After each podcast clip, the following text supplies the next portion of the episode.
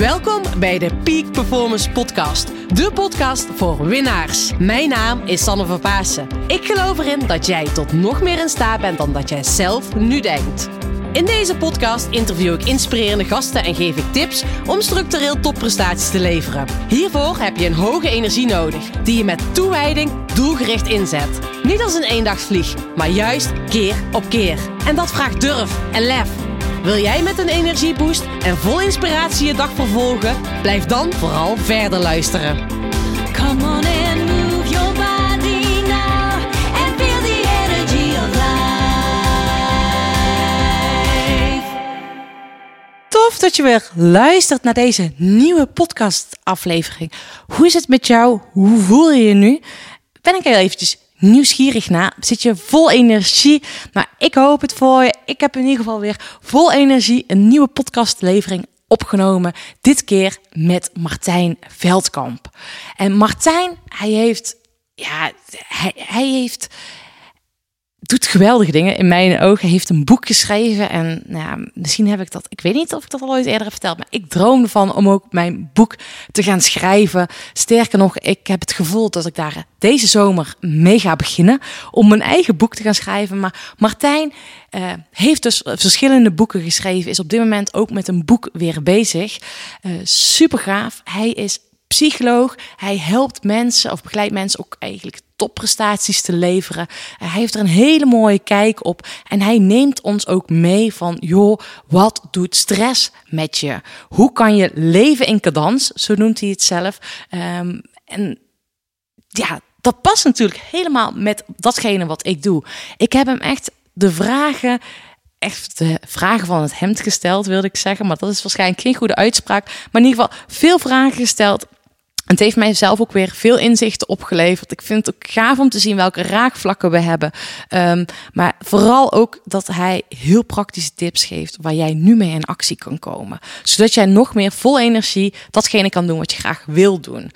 Nou, ga luisteren en wat ik tof vind als je eventjes doet, maak even een printscreen uh, van op, op het moment dat je deze podcast aan het luisteren bent. Deel deze even op social, tag mij en laat vooral even weten wat jouw inzichten zijn van deze podcast. Dat vind ik heel erg tof. En vergeet natuurlijk ook niet de toffe dingen te downloaden. Ik heb een werkboek op mijn website staan die je gratis kan downloaden, zodat je vol energie topprestaties neer kan gaan zetten. En er komt een toffe energieboost challenge aan. Nou ja, Dankjewel uh, alvast voor het luisteren. Veel luisterplezier en laat je inspireren. En wat een laatste wat ik nog wil zeggen. Kijk, ik vind het natuurlijk heel tof dat je deze podcast luistert. Ik deel veel inspiratie, veel tips, veel tricks. Ik deel mijn eigen reis. Ik doe toffe mensen interviewen. Maar waarmee jij uiteindelijk het verschil gaat maken, is, en dat wil ik je ook echt voor uitdagen, is dat je in actie komt. Dus op het moment dat je dit luistert en je denkt, hé, hey, dit is een mooi inzicht, ga het doen. Niet één keer, niet twee keer, keer op keer. Lukt links niet om, dan rechtsom of midden door, er doorheen. Maar ga naar dat doel toe. Neem actie. Maak een keuze. Vertrouw op jezelf. Ga doen. Keer op keer. Daarmee maak je het verschil. En ik zeg altijd, ik werk het liefst met winnaars. En ik geloof dat winnaars echt in actie komen. Dus kom in actie en ga het gewoon doen. Veel luisterplezier. Doei doei. Martijn, als eerste ben ik nieuwsgierig. Oh nee, sowieso wil ik als eerste de luisteraars weer welkom heten bij deze nieuwe podcastaflevering. Dat sowieso tof dat je luistert. Maar Martijn, waar krijg jij het meeste energie van? Oh, meeste energie. Ja, eigenlijk. Ik denk. Ja, de afwisseling van nadenken over, over nieuwe dingen. Ik vind het leuk om na te denken over, over ingewikkelde vragen. Dan denk je, hoe zit dat eigenlijk? Ja. Dat geeft me ontzettend veel energie. Ja, maar en wat zijn voor jou ingewikkelde vragen? Ehm, nou, waar ik op het moment bijvoorbeeld veel over nadenk, dat is eh, identiteit. Mhm. Dus persoonlijke identiteit. Als je jezelf de vraag stelt, wie ben ik? Ja. Hoe kun je die vraag nou beantwoorden? Nou, dat is een beetje een filosofische vraag. Ja. Nee, ik ben dan psycholoog, dus Ja. ik bekijk het meer vanuit die kant. Ja. Maar het is ontzettend int- interessant om erover na te denken. En wat voor implicaties heeft dat? Ja. Hè, bijvoorbeeld als je de hele tijd... Nou, je ziet het, de topsporters bijvoorbeeld, Ja. zijn klaar. En dan Ja. hoor je heel vaak, van, ja, het val ik in een zwart gat. Ja. En ik denk, ja, het heeft ook te maken met wie je was. En je moet ineens weer wat nieuws gaan verzinnen. Ja, dat vind ik super interessant om daarover na te denken, over dat soort vragen. Oh ja, ik ga meteen, je ziet het al aan mezelf, ik ga meteen nadenken. Ja, En nou, toevallig, nee, ik geloof niet in toeval, toevallig heb ik net een, eh, iemand die uit, het, uit bij Defensie vandaan kwam. En hij begon ook over het zwarte gat. Ja. En over van dat dat bij topsporters ook vaak is. En nou, ik heb zelf geen zwart gat ervaren, maar ik ga nu wel meteen over nadenken. Eh, ik heb ervaren dat je, als je topsport doet, ja, dan heb je een trainingsschema. ja, En het klinkt heel simpel, een trainingsschema. Maar dat bepaalde wel mijn sociale leven. Wanneer ik studeerde, bepaalde wat ik at. eh, Bepaalde wanneer ik naar bed ging. Bepaalde of ik thuis of Ja, in het ja. buitenland zat. Ja, en dan heb je dat trainingsschema niet meer. En dan inderdaad, wie ben ik buiten mijn hobby? Want Ja. mijn hobby is mijn beroep geworden. Dus ja en dat, is dan ineens vol tijd. En Ja. je hoeft er niet over na te denken. Ja, Dus het is min of meer van zelfsprekendheid geworden ook. ja, En ineens moet je niet alleen na gaan denken over ja, wat nu, maar op een heel bazaal niveau, hoe ga je je dag Ja. invullen? Ja, Ja, en dat is natuurlijk voor de meeste mensen, Ja. en ook al op- als je topsporter bent, is dat ook niet een vraag. Dan Nee. zei je zelf, ja, dat, is, dat is, staat van tevoren vast. ja, Maar ineens moet je daar weer over na gaan denken. Ja. Over basic dingen. Wanneer ga ik eten? Wanneer, ben ik, wanneer ben ik op mijn best? En, Ja. en hoe ga ik daar gebruik van maken? ja. En waar krijg ik Ja. energie van? En wanneer ben Ja, ik gelukkig? ja, Ja, ja. ja. En wie ben jij? Ik ben eh, Martijn Veldkamp, dus ik ben eh, psycholoog. En eh, ik ben gepromoveerd aan de Universiteit Utrecht eh, in de sociale psychologie. En daar deed ik onderzoek naar hoe motiveer je mensen, hoe stel je doelen. Ja, Zelfs al ben je er misschien niet eens zelf van bewust. ja, Hoe kan dat? Nee, daarna heb ik een aantal jaren in het bedrijfsleven gewerkt. En ben ik bezig geweest met gedragsverandering Mhm. vooral. Dus eh, hoe beweeg je mensen richting een gezondere leefstijl? Dat was bijvoorbeeld een van de vragen waar ik dan veel mee bezig ben geweest. En sinds 2013, ja, toen ben ik me steeds meer gaan interesseren in sportpsychologie Mhm. omdat dat, ja, dat sloot heel erg aan op waar ik al mee bezig was geweest met mijn promotieonderzoek. Namelijk, hoe motiveer je mensen? Hoe stel je doelen? Ja, dat is typisch iets waar het in de topsportwereld ook om draait. ja, Eh, en wat enorme impact op prestaties heeft. Ja. En ja, ik hoorde dat verhaal eigenlijk niet zoveel toen. Uh-huh. Nu hoor je denk ik steeds meer. En dat vond ik zo jammer, want ik dacht van ja, als je nou kijkt naar sport op tv, dan gaat het zo vaak over hoe, heb, hoe is er getraind, wat voor, eh, wat voor materiaal wordt er gebruikt. Terwijl als ik er naar kijk, denk ik, ja, het gaat juist om, eh, is iemand gemotiveerd? Wat voor doelen, doelen heeft iemand zich eh, gesteld? Hoe kan iemand omgaan met stress? Die mentale dingen, die zijn zo bepalend voor prestaties. En toen dacht ik, ja, als niemand dat verhaal vertelt, dan vertel ik het wel. ja. Dus ben ik boeken gaan schrijven daarover. Ja, ja, slim, Dus dat heb ik sinds, eh, sinds die tijd, doe ik dat eigenlijk. Ja, Daar heb ik nu twee boeken over geschreven. ja, ja, geniale titels. Ja, één is de verborgen motor. Ja. dat is echt direct dus ook de aanleiding was dus voor mij negatief toen. Ja, het gaat alleen maar over doping in het wielrennen dan, verborgen motortjes. Ja, Eh, want het ging toen over Fabian Cancellara. Heeft Oh ja. hij wel of Ja. heeft hij niet ja, zo'n motortje ge- eh, gebruikt? En ik dacht van ja, wel of niet uiteindelijk. Die, die man is volgens mij mentaal heel sterk. ja, En dat maakt, een, dat maakt het verschil. ja, Dus, eh, dus dat was inderdaad de aanleiding daarvan. En de andere is leven in cadans. ja, Maar dan had ik een iets andere insteek. Want daar eh, verborgen motor gaat over hoe kom je tot topprestaties. ja, En mijn laatste boek heb ik de vraag iets veranderd. Want ik hoorde heel veel mensen over, ja, als ik zelf aan het fietsen ben of als ik aan het hardlopen ben, dat geeft me zo ontzettend veel rust en het Mhm. geeft me energie. En andere, van andere mensen hoorde ik dat helemaal niet. Ja. En ik dacht van, hoe kan dat nou? Dus daar ben ik gaan uitzoeken dat als je wil eh, sporten om meer energie te krijgen en om rust te krijgen in je hoofd, ja, wat moet je dan doen? En hoe werkt Ja. dat dan precies? ja, Ja, dus daar ben ik in mijn laatste boek in gegaan. ja. Oh, dat is ook wel heel erg mooi, want dat is inderdaad ook wat ik heel erg zie. De ene mensen die zijn heel fanatiek en het geeft hun rust, maar ik zie ook mensen die al heel veel sporten, maar die zeggen ja, oh, ik ben altijd als ik dan ga fietsen, ga ik volle bak fietsen. Ja, niet doen. Nee, Nee. niet doen, nee. Nee, Nee. nee, want als je dat doet, ben je echt helemaal kapot. Ja, Ja, dan is het toch niet zo gek dat je dan niet met meer energie thuiskomt dan dat je was vertrokken. Want Ja. je, je moet, dan lig je gewoon uitgeteld op de bank. Ja, ja, ja. En die rust in het hoofd, die heb je dan ook helemaal niet. nee. Maar waarom is het zo belangrijk dat je dat niet doet? Hè? Je kan het natuurlijk wel een keer doen, maar waarom is het belangrijk dat je het niet keer op keer doet? Nee, Ik denk voor veel mensen die fietsen, of maakt niet uit, hardlopen of andere sporten, geldt hetzelfde. Je hebt al een baan, je hebt een privéleven, je hebt sociale afspraken. Het zijn allemaal dingen, eh, heel veel dingen van die moeten. En het kost Ja. veel tijd, kosten energie. En dan komt het sporten er nog bij. En dat moet dan eigenlijk iets zijn waar je energie van krijgt. Ja, En als je daar te, als je jezelf daar echt helemaal kapot, eh, kapot traint, ja, ja, dan is dat ook nog weer iets dat energie eh, kost. Dus dan Ja. slaat de meter de hele tijd over naar. ja Te over je toeren. Ja, Ja, en op een gegeven moment, op een gegeven moment dat houdt een keer op. En dat kan zijn eh, hè, overtraining aan de sportkant, eh, te veel stress ja, kan het, kan het opleveren. Gewoon niet het sporten alleen, maar de combinatie met werk, met privé. ja, ja. Ehm, ja, en dat, dat kun je voorkomen door gewoon regelmatig gewoon rustiger aan te doen. Ja. En ja, geniet gewoon van het sporten. Dat Ja. moet voorop staan. Ja, ik doe dat heel veel. Echt. Nee, ik, ik train sowieso niet meer zonder met schema's. Ik Nee. fiets nog steeds wel. Ik noem het ook geen trainen.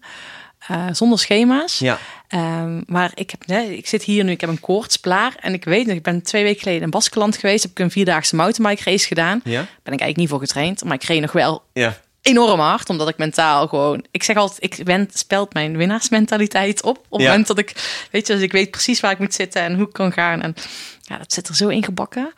Ehm, maar dat ik mezelf zo leeg heb getrokken. En Ja. dan in combinatie kom je terug van vakantie. Oh ja, ik noem het dan vakantie, maar het was dan Een hele actieve vakantie als ik het zo hoor, ja. heel, heel, heel actief. En dan kom ik thuis, weet je, dan weer lekker aan de slag kan werken en zo. En dan heb ik afgelopen weekend heb ik ook nog een ja, vrij lange triathlon gedaan. Oké, dus ja. ja. dat is niet gek dat ik nu een koersblaak krijg. Ja, ja, ja. Dus nu is weer tijd weer nog meer lekker rustig eh, aan te doen. Maar ik zie dat veel mensen dus door blijven gaan eh, en hun klachten ook negeren. Ja, maar dat is natuurlijk ook dus heel makkelijk om dat te negeren. Want ja, je moet je dus stil gaan staan bij je lichaam. Ja, En ja, er zijn niet heel veel prikkels als je, ja, als je kijkt naar je eigen dag. Ja. Wat zijn nou voor prikkels om te letten op je eigen lichaam of op je eigen gedachten? Ja. Die zijn er vaak niet Nee. zoveel. Je, be- s ochtends gaat de wekker ja, en dan heb je meteen al van, ik moet dan het dan op mijn werk zijn. Misschien heb je nog kinderen die naar, naar school moeten. Dus je gaat meteen in de running. ja, Kom je op je werk, ga je ook de hele tijd door. En dus dat is eigenlijk, aan alle kanten is dat de stimulans. Gewoon doorgaan, doorgaan, doorgaan. En letten op je lichaam of op je gedachten. Ja, dat kost, kost tijd. ja, Het kost niet veel tijd. Het Nee. kost bijna geen tijd, Nee. volgens mij zelfs. ja, ja. Maar je moet, je moet er wel bewust de tijd voor nemen. Ja. Heel mooi dat je dit zegt, want dat is natuurlijk, hè, wij zijn zitten, ja, als, ik het, als jij het zo vertelt, dan moet ik het meteen aan die automatische piloot denken. Hè? We, we Ja. worden wakker en we schakelen in die zes, Ja, ja, ja. blijven daarin staan. En wat jij nu zegt, is eigenlijk dat het belangrijk is dat je regelmatig terugschakelt eh, en bewust wordt van je eigen lichaam of gedachten en weer bij gaat schakelen. ja, ja. ja en dan kun je het ook, weet je, dan, en dan kun je er ook voor kiezen om Mhm. te ontspannen. Ja, Want wat ik heel vaak zie, is dat mensen die nemen wel rust, maar Ja. dat is omdat, het, omdat de energie gewoon echt op is. En ik zeg dan ook van ja, dan neem je geen rust, maar de rust die overkomt je. Je bent gewoon uitgeput. je moet gewoon rusten, ja. ja, ja. Ja. het is dat mensen op het werk Ja. denken van ja, ik kan echt even niet meer. Ik ga wel even koffie halen of zo. Ja, dat is gewoon eigenlijk te laat. ja. En hoe doe je dat, hoe doe je dat zelf? Of hoe, wat zouden de luisteraars mee kunnen nemen?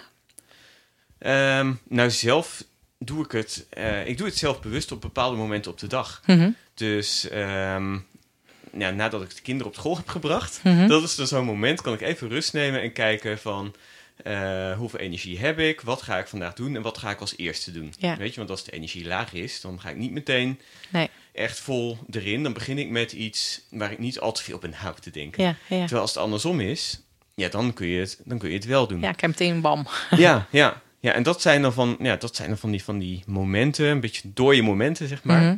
die je kunt gebruiken. Kan ook in de auto zijn, doe ik ook wel, weet je. Je bent op weg van een naar een andere afspraak. Dan zit je toch al vast, in zekere zin. Ja. Ja, gebruik die tijd. Ja, Ja, ja. Ik vind het heel mooi. Ik heb ook een podcast opgenomen met een haptonoom. ja, En zij vertelde ook van, weet je, voel gewoon op het moment dat je aan het praten zit, hoe is je lichaam? ja. Waar zit je? Zit jij in je hoofd? Of zit je, hoe zit je op die stoel? Weet je, gewoon heel simpel, gewoon even bewustwording. Hoe zit ik in mijn lichaam? ja. En ik merk dat ik doe dat ook regelmatig. Of als ik loop, weet je wel, dat ik niet koffie ga halen. Ja, Maar ehm, dat ik bewust loop naar extra langzaam. Want ik ben altijd gehaast. ja, Maar bewust langzaam loop. Dat vind ik Oh, ja. En wat Ja. ik jou, want jij, eh, voordat we de, de, de recorder aanzetten, toen vertelde je ook van ik ben vanmiddag geweest fietsen, want ik had volgens mij vertelde je dat je veel afspraken had gehad en dat je nog wel van alles door kon gaan doen. Maar dat vind ik ook wel een mooi, dat je dus eigenlijk voelt van ik kan nu wel doorgaan, maar met deze energie is dat niet zo heel handig. Nee, omdat het, het buitelde een beetje over elkaar. Hè? Ja. Want ik had eh, ja, iets van vijf verschillende dingen die ik wilde doen. Ja, En ik had zoiets van anderhalf uur. En ik dacht van, ja, waar ga ik beginnen? En Toen dacht ik van, ja, dan, als ik al zo denk, ja, dan gaat het dus ook niet goed werken. Want Nee. ik ken mezelf. Als ik dan bezig ga en ik ga, denk, ga, ik ga bijvoorbeeld de e-mail bijwerken, Ja. noem maar iets. Dan zit ik te typen en dan denk ik van, ja, wat wil ik eigenlijk precies schrijven? En dan ja, ben je er alweer veel te lang mee bezig. ja, En dan denk ik van, ja, dan ga ik gewoon nu een uurtje fietsen. ja, En dan, ja, dan komt die energie wel weer. Ja. En weet je, dan, dan daarna kun je gewoon weer door. Ja. Ja. Ik vind het heel gaaf, want ik doe het zelf ook. En dan weet ik ook als ik dan terugkom en dan ga ik dat voor dat ding zitten wat ik nog moest doen. Ja. En dan denk ik, oh, heb ik het zo snel al klaar? Ja, het is grappig hoe dat werkt, toch? Want, dan, want het voelt ook een beetje als pijbelen. Ja. Zeker als je het overdag doet. Ja. Ja. dan ga je, je gaat wandelen of fietsen terwijl je hoort te werken. Zo Tussen voelt haakjes, het. ja. Ja, ja. maar ja, als je dat dan toch doet, dan merk je inderdaad... Ik heb dat ook. Ja. Het gaat ineens drie keer zo snel allemaal. Ja, ja. Ja, Ja. het komt er bijna als vanzelf uit. Ja, Ja, zo snap ik. Oh, heel erg gaaf. Ja. Hey, en Martijn, jouw ding is ook echt een stukje doelen stellen. ja. En ook, we hadden het er net ook over, ook hoe je andere mensen onbewust kan motiveren om een doel te realiseren. ja. ja daar heb ik inderdaad onderzoek naar gedaan op de universiteit. Ja. Vertel daar eens meer over, want daar ben ik heel erg nieuwsgierig naar. Ja, toen was ik, deed ik dat op een heel fundamenteel niveau. Dat is meer die onbewuste beïnvloeding. Wat, meest, wat de meeste mensen wel kennen, dat zijn die onderzoekjes van... eh, je zit in de bioscoop en je ziet een Coca-Cola reclames. Eh, buiten het bewustzijn om en dan gaan mensen ineens cola eh, kopen.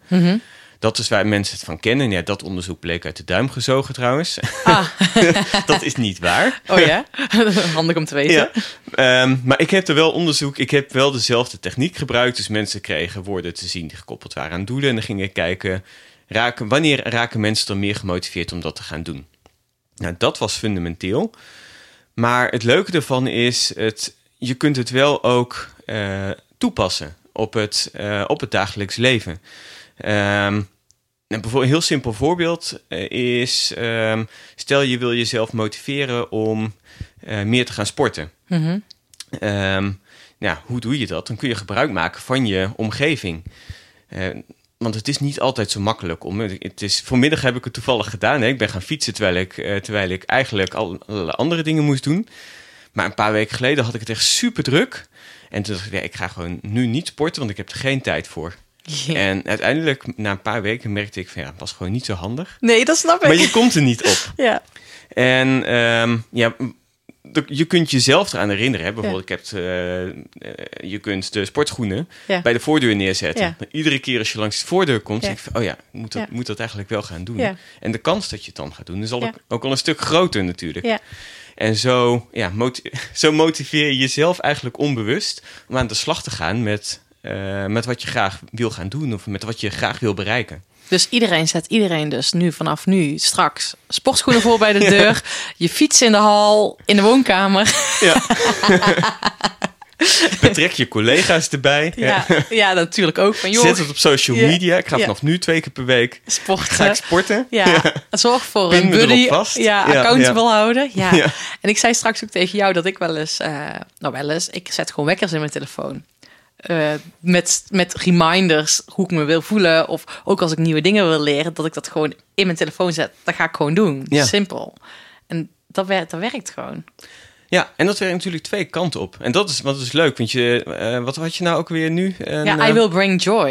I will bring joy. Dat is Ja. natuurlijk een hele po- positieve boodschap. Ja. En je hoeft, je hoeft maar het piepje te horen. Ja, En je associatie is meteen I will bring joy. ja, En dat is leuk, want het, het Ja. gevolg daarvan is dat de kans dat je dat gaat doen, Ja. wordt dus ook groter. Want ja. ja ik voel Dat nu is je meteen al. mindset. Ja, ik voel nu al meteen. Zeg ik, oh ja, die lach op mijn gezicht. En dat zorgt voor een andere energie in mezelf. Waardoor ik denk ik ook een andere energie overbreng dan naar iemand anders. Ja, ja. ja, en als je er niet over nadenkt, en het is niet, is niet voor iedereen hetzelfde, maar zeker als je even niet zo lekker in je vel zit, dan heb je in je hoofd ook dat soort piepjes. En die zijn negatief. Ja, Ja, het gaat me vast niet lukken. ja, Eh, ik heb er helemaal geen zin in. ja. Nou, als, je, als dat je, het piepje in je hoofd is, ja, dan heeft dat natuurlijk dat heeft ook effect op je gedrag. Dat werkt ook. Maar dan, ja, dan, dan wordt het ook, dan is de kans dat het een leuke dag gaat worden, ja, die is natuurlijk niet zo groot. Nee, ja. Dus ja, maar ook daar is het weer. Ja, denk er een paar keer per dag gewoon bewust over na. Wat wil ik nou eigenlijk, wat wil ik nou eigenlijk gaan doen? Waar wil ik mijn energie uit gaan halen? Ja, heel gaaf. Ja, dat is wel heel tof. Want ik merkte bij mezelf ook, en dat heb ik natuurlijk in mijn sport al gedaan. En wat ik eigenlijk in mijn sport was ik mentaal heel erg met bepaalde dingen bezig. Vooral omdat ik het nog combineerde met mijn, met mijn studie. Ja, Dus dat moest wel. En op een gegeven moment ben ik gewoon het normale leven, het leven zoals wij het nu allemaal hebben, Ja. ingegaan. En toen ben ik gaan bedenken, oké, welke tools uit mijn sport kan ik nu implementeren? En dat merk ik nu in mijn bedrijf ook. Ik heel Ja. erg gefocust ben op wat, weet je, wat zijn mijn focuspunten voor vandaag? Wat wil ik deze week doen? Wat, wat wil ik nu uit ons gesprek halen? Welke Ja. vibe? Dus ik ben daar van tevoren mee bezig. Het zijn maar hele kleine momenten, maar dat ik wel elke keer weer die triggers ja. Eh. en heb je dat, is dat iets wat je tijdens je eh, topsportcarrière hebt gedaan? Ja, heb ik geleerd. En Ja. dat ben ik nog meer gaan fine-tunen. Eh, ook het onderbewuste programmeren in die zin. Maar dat weet ik niet, ben ik heel erg nieuwsgierig of dat dan ook wetenschappelijk bewezen is. Maar ik ben heel erg van het doelen formuleren. Ja, In mijn sportcarrière altijd al geweest. Heb ik echt, nou, ik heb, ja, mijn tas zit echt, is bom zwaar die ik nu bij heb. Maar er zitten allemaal notitieboekjes in van Ja. verschillende dingen. ja, Ook mijn doelen schrijf ik dus regelmatig op. En bijna per kwartaal. En eh, mijn laatste doelen die ik bijvoorbeeld voor 2000, eind eind 2018 heb opgeschreven, die heb ik nu allemaal Ja. gerealiseerd voor 2019. oh, gaaf, gefeliciteerd. Ja, maar dat is zo bijzonder. Ja. Weet je dat ik dat ik ben er niet eens bewust mee bezig, maar ik heb ze opgeschreven en ik heb een moodboard gemaakt. Oh ja, ja. Die zie ik iedere dag. Ook, ja, maar dat is dus inderdaad wel zo'n trigger. Ja. Want die triggers, die moet, je, die moet je eigenlijk wel hebben. Want ik heb ook in bedrijfsleven gewerkt. En Mhm. dan was het ook, weet je, in het begin van het jaar... is heel veel bedrijven gebeurt dat. In het begin van het jaar, dan moet je doelen formuleren. ja, En Wat wil je dit jaar gaan doen? ja, En aan het einde van het jaar word je daar dan op afgerekend.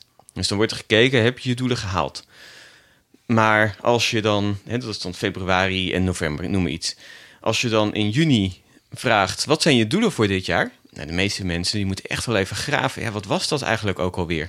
Want de hele dag door, er zijn allerlei projecten die lopen, er zijn allerlei afspraken die je hebt. Dus de hele dag zit vol. En die doelen, ja, dat, dat eh, verdwijnt ontzettend naar de achtergrond. Ja. En als, je, als het zo is, dan heeft, heeft doelen stellen ook niet zoveel zin. nee, Je moet dus wel iets hebben waardoor je dan ja, ten eerste koppel het aan de dingen die je ook echt wil doen. ja, Want dat is ook nog wel eens. Ik moet nu doelen formuleren. Ja, wat zal ik eens gaan opschrijven? Ja, als het zo is, dan wordt het natuurlijk lastig. Je moet Ja. vertrekken vanuit motivatie. Wat zou ik nou echt gaaf vinden als ik dat dit jaar heb bereikt? En als je dat doet en je gaat dan kijken van, ja, en hoe wil ik dat dan gaan, gaan doen? Ja, dat zijn, dan, dat zijn motiverende doelen. En die vergeet je ook niet. ja, dat is wel cool, ja. Ja, en inderdaad, een moodboard is Ja. gaaf. Want dat werkt goed, want dan word je er steeds aan Ja. herinnerd. Ja, dit wil ik gaan bereiken. En weet je, maak het ook korte termijn. Ja. Wat wil ik over een maand hebben gedaan, bijvoorbeeld? Oh, maar dat is wel eigenlijk wel heel mooi wat je nu zegt. Want ik herken het verhaal ook van het bedrijfsleven. Dat ik toen de tijd dat ik bij Shimano werkte. Maar dat zou het mij dus ook hebben geholpen. Als ik mijn doelen had geformuleerd natuurlijk. En dat ik dan een soort van klein mini-moodbordje had gemaakt. Of whatever, wat het ook was. Een trigger dat langs mijn bureau stond. Waar ik gewoon iedere dag onbewust naar zou, ik zou kijken. Dat zou eigenlijk wel heel erg goed kunnen helpen. Ja, ja, Ja, ja, want dan word je eraan herinnerd. En dat kan zijn het doel. Ehm, en ik denk nog beter is dan en het doel en ja, de missie of de Ja. visie, hoe je het noemen wil. Van waar doe je het dan eigenlijk Ja. voor? ja, Want dat is, als het alleen het doel is, dan kan het soms ook nog wel een beetje naar de achtergrond zakken. Zelfs bij mensen, nou, ik, ik begeleid ook wel mensen die dan eh, wel wedstrijden fietsen, Mhm. maar eh, ja, dat, dat uit, toch ook wel echt voor het plezier doen. Heb ook gewoon een baan ernaast en zo. En dan, je doet het voor het plezier, maar toch op een gegeven moment kun je, kunnen mensen soms dan toch nog zo verliezen in eh, Strava output Oh ja, en dat- eh, competitie met anderen. Dat je ja, dat, dat op een gegeven moment een beetje gaat demotiveren. En als ik dan de vraag stel van maar wat doe je het nou eigenlijk voor? Waarom, waarom ben je überhaupt met die sport bezig? En dan komt het weer naar boven en dan, weet je, dan is het ook ineens niet meer moeten. Dan worden de dingen ineens leuk om te doen. Dus dat, ja, die motivatie, die onderliggende motivatie van waarom wil jij het nou doen? ja. Ja, die moet je ook af en toe gewoon eventjes weer paraat naar boven halen. Van ja, wat, wat was dat nou eigenlijk? Want dat, het klinkt van ja, dat vergeet ik niet, dat weet Nee. ik wel. En toch, ja. ja, het zakt weg. Hey, ik vind dat wel heel bijzonder, want wat je nu zegt. Want ik weet, eh, ook veel van mijn klanten, die worstelen ook wel. San, ik weet niet echt wat ik wil. Ja, Eh, of hè, ik hoor aan jouw verhaal ook, je kan wel doelen stellen. Maar als die motivatie er niet is, ja, ja, dan heeft die doelen stellen niet zoveel zin. Dus eigenlijk als eerste is van wat is mijn missie of waarom wil ik doen wat ik doe of wat is mijn motivatie. Maar hoe, als mensen hiermee worstelen, dat ze Ja. daarmee zoekende zijn, hoe kunnen ze nog meer op weg geholpen worden? Of wat is jouw tip aan hun? ja, dat is ook. dat is heel, ja, als je daarmee worstelt, is het ook, ook. Het is natuurlijk ook een lastige vraag, hè? Ehm, want het gaat eigenlijk over eh, wie ben ik en wat vind ik belangrijk. Ja, Ehm, en wat je kunt doen is kijken naar gewoon je eigen verleden. Wat zijn nou dingen uit je eigen verleden die je gaaf vond om te doen, waar je energie van kreeg? En zit daar een bepaalde overlappende, eh, zitten er bepaalde overlappende kenmerken in? Weet je, dat, dat, zijn, dat zijn de dingen die je energie geven. En ja, dat is natuurlijk voor iedereen verschillend. En je kunt ook kijken in je huidige leven. Kun je ook kijken naar wat zijn nou dingen die, dat zijn een beetje moedjes. En wat zijn de dingen die, die wil ik graag doen, die geven me energie. En zet dat dus op een rijtje. En dan meestal komen daar toch wel ja, twee of drie onderliggende factoren uit. Je hebt Ja. ook wel van die kernwaardetestjes. Hè? Dan heb je lange lijsten met waarden. Die kun je ook Ja. op, gewoon op internet zoeken.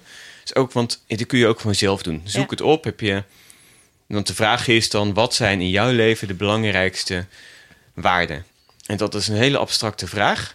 Dus die kun je gewoon, terwijl je nu luistert, meteen na afloop Ja. even opschrijven. ja, Ehm, maar dat is best wel lastig. Dus die lijstjes die kunnen dan helpen om te kijken... wat, wat, wat zijn überhaupt mogelijke kernwaarden? Dan Ja. staat er een stuk of 50. ja. Ja, kijk daar eens naar en ja, nou, wat, wat spreekt mij daarin aan? Welke daarvan? En waarom eigenlijk? ja. En zo leer je jezelf wel beter kennen. En dat helpt je ook wel om zo'n persoonlijke missie of persoonlijke Ja. doelen op te stellen. Ja, heel cool. Weet je wel, wat, wat, wat ik wel leuk vind, of mooi vind aan wat jij nu vertelt, is bij mij valt er nu even meteen een kwartje, daar heb ik al vaker eens over nagedacht. Ik wilde als klein meisje wilde ik boerin worden. Oké, ja? Eh, waarom? Vrijheid, Ja. natuur, eh, je eigen dag indelen, dus ook een stukje ondernemerschap. En als je dus nu Ja. aan mij vraagt, wat zijn je kernwaardes? Dan is dat vrijheid, ondernemerschap, avontuur, sportief, bewegen, weet je wel? Ja. En als ik dat, ik ben geen boerin geworden, maar als je dat naar de kernwaardes van mijn bedrijf gaat kijken, Ja, dan komen die kernwaardes erin terug. Want hè, omdat ik altijd mensen letterlijk in beweging breng in de natuur, vind ik echt heel belangrijk. Ehm, en die vrijheid. En ja, dat vind ik zo grappig. Weet je wel, Ja. ondanks dat ik geen boerin ben geworden. nee, maar onderliggend zit er dus wel Ja. hetzelfde Ja. achter. Ja. En dat is ook wel leuk wat je nu zegt, want dat is dan... Ja, boerin wordt dus heel concreet. Hè? Je kan, want ik zei net, ja, je kunt dan terugdenken aan wat vond je vroeger leuk of wat wilde je doen. Ja, En dan is dat, weet je, zei zelf, nou ja, waarom? En toen noemde je zelf al welke waarden eronder Ja. lagen. Maar die vraag moet je dus wel altijd dan stellen. Ja, waarom wil je het waarom, voor- Waarom ja. vond ik dat dan belangrijk? Of waarom wilde ik dat? ja, Want als je die waarom-vraag stelt, dan kom je een laagje dieper. En dan kom je, ja, dan kom je ook wel wat, eh, dan kom je, dan kom je wat verder. En daar kun je ook meer mee. ja, ja super mooi. Want ik denk dat daar heel veel mensen wel wat aan kunnen. En eh, ik weet van mezelf ook. ehm, ik heb een eh, periode gehad. Eh, hele heftige blessure gehad, waardoor ik een jaar lang niet heb kunnen koersen. En Ja. toen was, op dat moment was mijn hobby mijn beroep, min of meer. En nou, toen zat ik echt in de, ja, ik kon niet fietsen. En dat was mijn grootste hobby, mijn uitlaatklep. Ja, Maar wat doe je dan als je in één keer je hobby niet meer kan doen? Ja. En toen ben ik ook mezelf de vraag gesteld, wat deed ik vroeger ja, als klein kind? Ja. Wat vond ik vroeger leuk? En dat is koken, bakken, in de tuin werken. Of eh, in groentetuin vind ik altijd heel erg leuk. ja. En eh, creatief bezig zijn. Oké, ja, En dat ben ik toen op gaan pakken. En toen ging het mijn herstel ook veel beter, omdat ik een ontspanning had. ja, ja. Ja, dat is grappig, hè? Hoe Ja. het dan invloed heeft ook op je fysieke Ja. gesteldheid. Ja, ja, Ja. dat is natuurlijk gewoon samen. Hoe, hoe zit dat bij jou? Als je een stukje gaat kijken, kijken naar jouw kernwaardes? Ehm, nou, eentje die komt zeker overeen en dat is vrijheid. Mhm. Dat is voor mij heel belangrijk, want ik merk dat ik me heel snel opgesloten voel als Ja. iemand mij vertelt wat ik moet gaan doen. Ja, En dan kom ik vaak ook schiet ik in de, in de reactiemodus. Dan denk ik van ja, waarom zou ik dat gaan doen? daar herken ik niks van. Geef maar, geef maar een hele goede reden. Ja, Dan zal ik erover nadenken. Dus vrijheid is voor mij belangrijk. Eh, creativiteit ja, is, is echt wel belangrijk. Ehm ja, verbinding zoeken. Uh-huh. Dat is, eh, ik denk dat dat wel hele belangrijke voor mij zijn. Ja. En als, het dan ook, als ik kijk naar het. eh, ik heb dus hiervoor in het bedrijfsleven gezeten. Ja. Dus had ik dan ook op een innovatieafdeling. Ja. En daar zat ik op een gegeven moment ook te denken. Want ja, sommige dingen van het werk dacht ik van ja, ah, dat stoorde ik me mateloos aan. Mhm. En andere, die vond ik, die vond, daar kreeg ik echt wel energie van. Dus toen ben ik zelf ook gaan nadenken van, waar komt het nou precies door? En toen kwam ik er ook achter, ja, wat eigenlijk logisch is, maar dat het nadenken over echt hele nieuwe onderzoeksideeën en Mhm. eh, het ontwikkelen van de innovatie zelf, het beginstuk ervan, dat vond ik echt heel gaaf. Vanuit een probleem nadenken van, en hoe kunnen we dan hier een, wat zou een mogelijke oplossing kunnen zijn? Ja. En het echte testen daarvan, ja, dat vond ik zelf veel minder interessant als uitvoering. Dat is creativiteit. En ja, maar je hebt dan ook te maken met projectmanagement en Ja. zo, weet je. Dus, ja, eh, en ja, dat is, dat is allemaal heel gestructureerd. ja. En ja, dat, dat, ja, dat sloot bij mij echt totaal niet aan. En, maar dat was wel bela- een belangrijk onderdeel. Dus wat ik eh, toen gelukkig ook kon doen, Ja. dat was dan, eh, want je zit altijd met een team. Ja. Anderen dus zou gewoon gaan kijken in het team.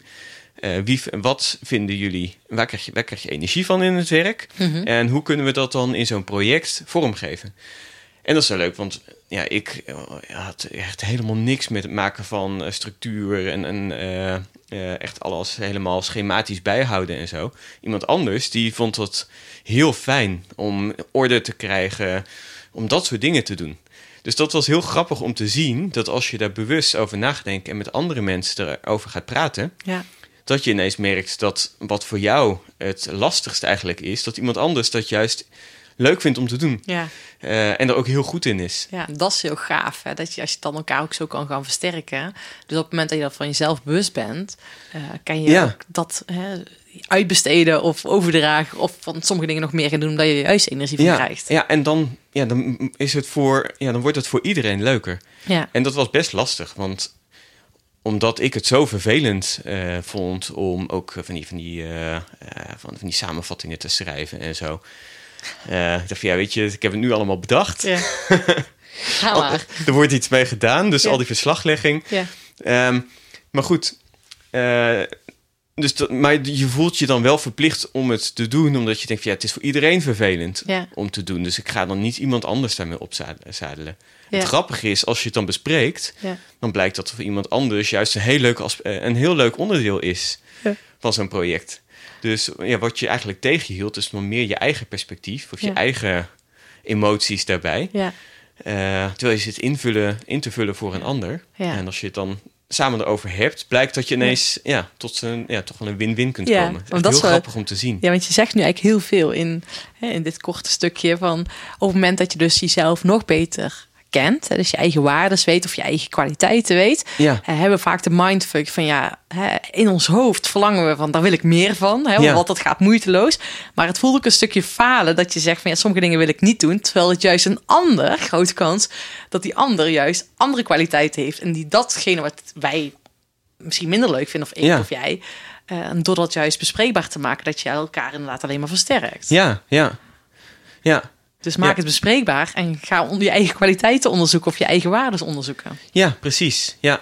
ja, en wat je hoort ook in de sportwereld, wordt wel eh, vaak gezegd, van, ja, focus, op, eh, focus op je kracht, op je sterke punten en probeer die te versterken. En focus niet op je, eh, op je zwakkere punten. Ja, En dat, ik heb genoeg mensen gesproken die zeggen, ja, dat klinkt allemaal heel makkelijk, maar het moet allemaal gewoon. Ja. Weet je, ook die zwakke dingen, die moet, je, die moet je toch ook doen. Dus daar kun je maar beter ook aan werken. En het leuke is dus als je dan, als je samenwerkt met anderen, ja, dan hoeft, ja, dat, dat is echt wel je eigen invulling. Want Ja. heel vaak hoeft dat echt niet. En kun je ook echt wel focussen op je sterke punten. ja. Want die zwakke punten kun je hulp bij krijgen. Andere mensen zijn er misschien juist ontzettend goed in. En ja, zo kun je elkaar daarin aanvullen. En dat is wel heel mooi, want ik heb inderdaad ook, ik ga niet op mijn zwakke punten trainen, want ja, daar ga ik toch nooit van winnen. Dus ja, je kan maar beter in, en, en dat ook, hè. Weet je, waar je goed in bent, geeft ook energie als je daaraan werkt. En ehm, ja, trouwens, het hoeft niet per se hè, dat je waarin je goed bent, dat dat energie geeft. Maar vaak is eh, als je gaat werken en datgene waar je energie van Ja. krijgt, dan word je er nog beter in. Ga je, er op, ge- ga je er op een gegeven moment eh, mee excelleren. En dat is natuurlijk wel wat je wilt. Ja, ja en dat is, vind ik wel leuk dat je dat zegt. Want eh, het klinkt anders zo van ja, weet je, als je, doet, als je dingen doet, als je doelen stelt die je energie geven, die je leuk vindt. Dat klinkt zo van ja, dan, dan wordt het allemaal heel gemakkelijk en Mhm. dan, eh, dan wordt het allemaal hartstikke leuk om te doen. Maar dat is natuurlijk niet zo. Het is nog steeds hard werken, je zult tegenslagen krijgen. Ja. Dat blijft. Ja. Alleen ja, het eindresultaat, dat geeft wel heel veel energie. Weet je, dus dat is natuurlijk. eh, ik, geef het, ik vind het bijvoorbeeld zelf leuk om presentaties te geven. Maar ja, van tevoren ben ik erg, erg doodnerveus. En ik heb al eh, een training gedaan om daarmee om te leren gaan. Heeft ook weer te maken trouwens met focus op je lichaam. Hè, hoe voel je je nu? Staan mijn beide benen op de grond. Dus dat kwam daar ook weer, ook weer in terug. Ehm, maar ja, dat stuk, ja, dat is. Ik ben er beter in geworden. Maar het is echt, dat is echt niet leuk. Dat, dat gevoel wat je hebt vlak voordat je een belangrijke presentatie moet geven. Maar als ik na vijf minuten bezig ben, ja, dan krijg ik er wel energie van. Weet je, als je de reactie uit de zaal ziet en om daarmee bezig te zijn, dat wordt dan leuk. Ja, maar zou je niet, want tenminste, ik herken wel ooit wat je zegt, hè, maar ik vind op dit moment podium staan is echt geweldig. Maar is dat ook niet hoe jij tegen die situatie aankijkt? Want ik geloof er namelijk in, dat is ook mijn wedstrijden, Ja. als ik geen spanning meer voel, Ja? dat is klaar. Dan wil ik niet meer. Dus die spanning op voordat ik het podium opstap, Ja. denk ik, oh yes, ik ben, weer, ben me weer aan het voorbereiden. Ja, ja. Ja, ja, dat, is, ja dat is leuk dat je het zegt. Want dat. eh, en dat is natuurlijk deels. Hè, want als Ja. de spanning echt te hoog is. Ja, tuurlijk. Ja. Dan, dan, Nee, je hebt dan ideale prestatietoestand. Ja, precies. Ja, maar inderdaad, in bepaalde mate. Ja. Mindset bij Ja. stress. Daar zijn ook heel veel onderzoeken naar gedaan trouwens. Die hebben echt een enorme impact. Ja. Dat als je. Want stress is eigenlijk, dat zit in je lichaam. Met die hormonen die gaan, die gaan, aan, de, die gaan aan de slag. En dus dat, dat, dat voel je. En inderdaad, je kunt dat positief interpreteren. En dan, dan, word, je er beter, dan word je er beter van. Ja. Ja. Dus daar heb je, oh, heb je absoluut gelijk in. Ja. Ja, ja, Maar we hadden het dus over, over een stukje die doelen stellen. Hè, van, ja. ja, ook met die reis er naartoe. Ehm, ik ben hem even kwijt, want we hadden het over die doelen stellen. En waar ik net over na aan het denken was, was... Kijk, jij zei van, hè, die, je moet nog steeds hard werken om dat doel te realiseren. Ja. Je hebt tegenslagen. Maar ik heb ook wel eens meegemaakt, heb ik dat doel bereikt? Dan, viel, viel het me gruwelijk tegen. En, Dus jij eh, zei net In van- zin? Nou ja, kijk, ik won het wereldbekerklassement. Ja. En ik stond op het podium, toen dacht ik, ik letterlijk, is dit het nou? Oké, ja. En ik heb met oogkleppen naar het doel toe Ja. gewerkt gehad. En ik vond het gruwelijk tegenvallen. Ja. En net hadden we het erover. En je- zei, ja, maar als je dat doel gerealiseerd hebt... maar ik weet dat ook met de mensen die ik begeleid... dat heel veel mensen naar een doel toe werken... Ja. eh, keihard niet van de reis hebben genoten. En dan zijn ze er en dan zijn ze alweer bezig met het volgende doel. Ja, ja. En dat is best wel een valkuil natuurlijk. Ja, dat is absoluut een valkuil. Ja. ja, en dat is denk ik ook omdat je dan eh, continu alleen maar bezig bent met dat, met dat einddoel. Wat, wat ver weg is. En, Ja, stress zat op dat moment bij mij heel veel in mijn lichaam. ja. ja, vertel verder. Ja, want het is, ja, weet je, enerzijds van het, het doel, als je alleen maar bezig bent met, met dat einddoel van ja, het hoeft nu niet leuk te zijn en, en dat, komt uit, Ja. hè, dat komt uiteindelijk wel. Ja, weet je, dat, tuurlijk, dat is ook niet goed. ja. Dus daarom zei ik net ook, van, ja, ik kijk ook naar doelen op de korte termijn. Hè. Wat Ja. wil ik dan eh, over een eh, maand gaan bereiken? En maak dat eh, haalbare en uitdagende doelen. Ja. Want als het uitdagend is en je merkt dat je het, dat je het toch hebt gered, Ja. dat, dat geeft heel veel bevrediging. En dat is dan dus niet de uitkomst, Ja. maar eigenlijk meer proces. En het halen van het, van het proces, dat geeft een goed gevoel. Ja, ik, ik, ben, ik denk wat waar ik zelf de fouten mee ben gegaan, en dat bedoel je denk ik ook te zeggen. Ik heb, ik heb resultaat dan procesdoelen gesteld. En ik ben altijd heel erg resultaat links laten leggen, procesdoelen, daar Ja? volledig op focussen. Maar in mijn procesdoelen had ik een heel belangrijk doel niet moeten vergeten, misschien wel twee, want ik deed, deed nog studeren. Ja, Dus op het moment, en daar was ik me op dat moment niet bewust van, op het moment dat ik tentamenweek had, dan had ik rustweek af fietsen. Ja? Maar ik stond dus, of ik was fysiek volle bak aan het knallen, of mentaal. Dus daar had ik die balans Oh ja, beter ja. in, in mogen. Hè. Ik denk dat Ja. dat ook voor veel luisteraars is van oké, heb je het, ja, dat zijn we op het begin al met dit gesprek in begonnen van joh, weet je al, doe niet altijd volle bak trainen, want juist Nee. luister ook naar die balans in. Nou, daarin heb ik een, Ja. eh, eh, had ik beter kunnen naar mijn lichaam kunnen luisteren, want beter een doel in kunnen formuleren en die ontspanning. Want ik had me dus onder die stress gezet. Ja, ja. En dat is natuurlijk ook wel, ik denk, ook, dat is ook een expertise van jou, ook een stukje stress. Ik had altijd volle bak stress in die zin, weet je wel. Ik had een doel qua sport op het Ja. hoogste niveau. Ja, Oh ja, ik deed ook een masteropleiding. ja, en daar wilde je dus ook. Dat heb je eigenlijk ook dat soort doelen. Ja, misschien iets minder hoog niveau. Maar Ja. Daar heb je wel die tentamenweken. Ja, Die is ook pittig. Ja. Ja. Dus, dus ik denk achteraf gezien weten van, eh, daarin had ik nog wel het een en ander. eh subtiele, subtielere, kon belangrijk naar mijn ontspanning kunnen kijken. Ja, en zeker na het halen van doelen.